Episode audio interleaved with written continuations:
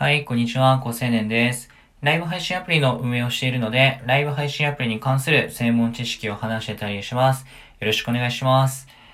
最近ですね、あの、陽明酒っていう、まあ、漢方の、まあ、薬があるんですけど、すっごい苦いやつ。その陽明酒がついに4本目に突入しました。毎日飲んでるんですよね。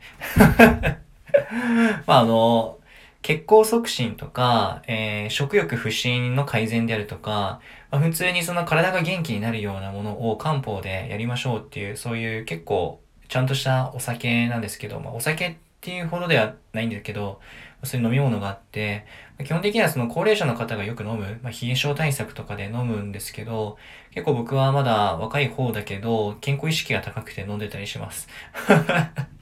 はい、勢力増しますよ、勢力が。あの、食欲と性欲ってやっぱり密接につながってるんで、食欲不振が改善されるということは勢力勢力も上がるということなんです。はい。ということで、めちゃめちゃ変な話をしましたが、えー、今日の本題としては、えー、メンバーシップの会員が増える方のもう一個ですね、特徴。まあ、もう一個って言うと前もう一個話したんで、えー、もう一個の特徴としてはですね、どういう職業の人かっていうところについてお話ししたいなと思います。なので、この配信としては、まあ、メンバーシップを増やす上では、どうしたらいいんだろうとかっていう方向けに、何かしらのヒントになるかなと思って、まあ、そういう方たち向けにお届けします。で、結論としては、ブロガーですね。ブロガーの方は、やっぱりメンバーシップの人数を増やすのが大変うまいと思います。多分結果出すと思いますね。で、なぜかっていうことなんですが、まあ、一人にまず、えっと、毎日コツコツコンテンツを続けることに慣れちゃってると思いますね。ブロガーの方は。で、えっと、まあ、単純に、その、文字をタイピングするっていうところが、こう声で話すってところに変わっただけではなくて、えっと、そもそもこう情報を仕入れて、つまり毎日インプットをして、で自分なりの考えで反数をしながら、自分なりのこう、結晶化した主張や思考体系っていうものをまとめて、で、それを発信のコンテンツにするわけですよね。で、そこの、えっと、頭の中での作業っていうのは、えっと、まあ、ブログであろうが、えー、音声であろうが、結局変わらなくて、で、最後のそのアウトプットする瞬間は、えっと、タイピングなのか、口で喋るのかだけの違いなんですね。つまり、やってることの容量としてはほとんど変わらない。しかも、毎日続けるってこれ、めっちゃ大変なんですよ。僕も頑張ってやってますけども、毎日、その続けるっていうのは、何でもそうですけど、本当に大変で、歯を磨くとか、お風呂入るみたいなものですら、えー、一日ね、こう途絶えてしまうことがあったりします。何かしらの、こう、事故とかでね、こうなんか二日酔いで寝ちゃったりとか。そうすると、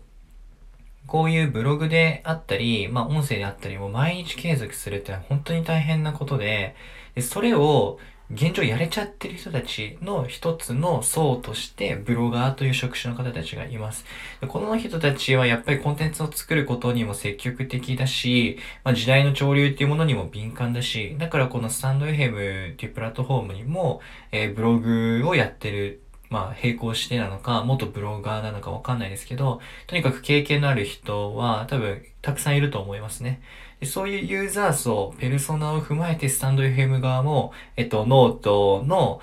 なんだろう、使いノートの利用を結構多分促進していて、だから、えっと、URL 埋め込み、ノートでの URL 埋め込みに、えっと、スタンド FM のリンクの OGP が綺麗なデザインになるようにし、あの、機能としてちゃんと用意してあるわけだし、えっと、スタンド FM の公式お知らせもノートですよね、あれ。アプリの中から、えっと、遷移しても、あれ、ウェブのリンクとしてはノートになってるんで、だから、やっぱり、スタンド FM 側も割とそのブロガー層っていうところを絶対意識しているはずです。抑えてますね。で、そういう人たちが結局、良質な、えっと、発信者になる傾向がやっぱ高くて、まあ、質のいいものを継続してやっていくこと。で、これが一番人を呼ぶことになるので、プラットフォーム、まあ、スタンド FM の運営側としてはそういう人たちは重宝したいわけです。で、重宝したいためには、なんでその人たちにスタンド FM をやめてもらわないためにはどうしたらいいかっていうと、基本的に稼げるようにサポートすることなんですね。そうすると、じゃあ SPP に、えっと、合格する人たちってどういう人たちかっていうと、やっぱりそのブロガーの人たちに共通しているような継続して発信してるかどうかやったりとか、えー、質の中身がいいかどうか、まあそのコンテンツで変なね、こと言ってないかとかですよね。ちょっと今日の僕は冒頭でなんか言っちゃいましたけども。まあ全然セーフだとは思うんだけど、これぐらいなら。まあ、そういうところを多分 SPB の審査として見てるんだと思います。僕も審査通りましたけど、その時点で、どうだったかな ?1 年ぐらいは多分継続して配信してましたし、もっとかな ?1 年半ぐらい。だからそれぐらいなので、やっぱりそういうとこは見てますよねっていうふうに思います。で、えっと、プラットフォームって死ぬ時でどういう時かっていうと、人がいなくなった時なんですよね。で、まあ、どうやったら人が集まるかっていうと、さっき言ったように、そのコンテンツを生み出し続ける人、なおかつそのコンテンツの質がいい人をどれだけプラットフォームとして囲い込めるかで勝負が決まるので、その人たちには居続けてもらう必要があるということですね。で、居続けてもらった結果として、リスナーの方とか、そのコンテンツを消費する側のユーザーですね。がチャリンチャリンとどこかで課金をするのでで、そのうちのいくらかのマージンがコンテンツを生み出した人に還元されるような仕組み、でその利率をどんどん上げていくこと、成長していくこと、人数も増えていくことがプラットフォームの、ま使命なんですよ。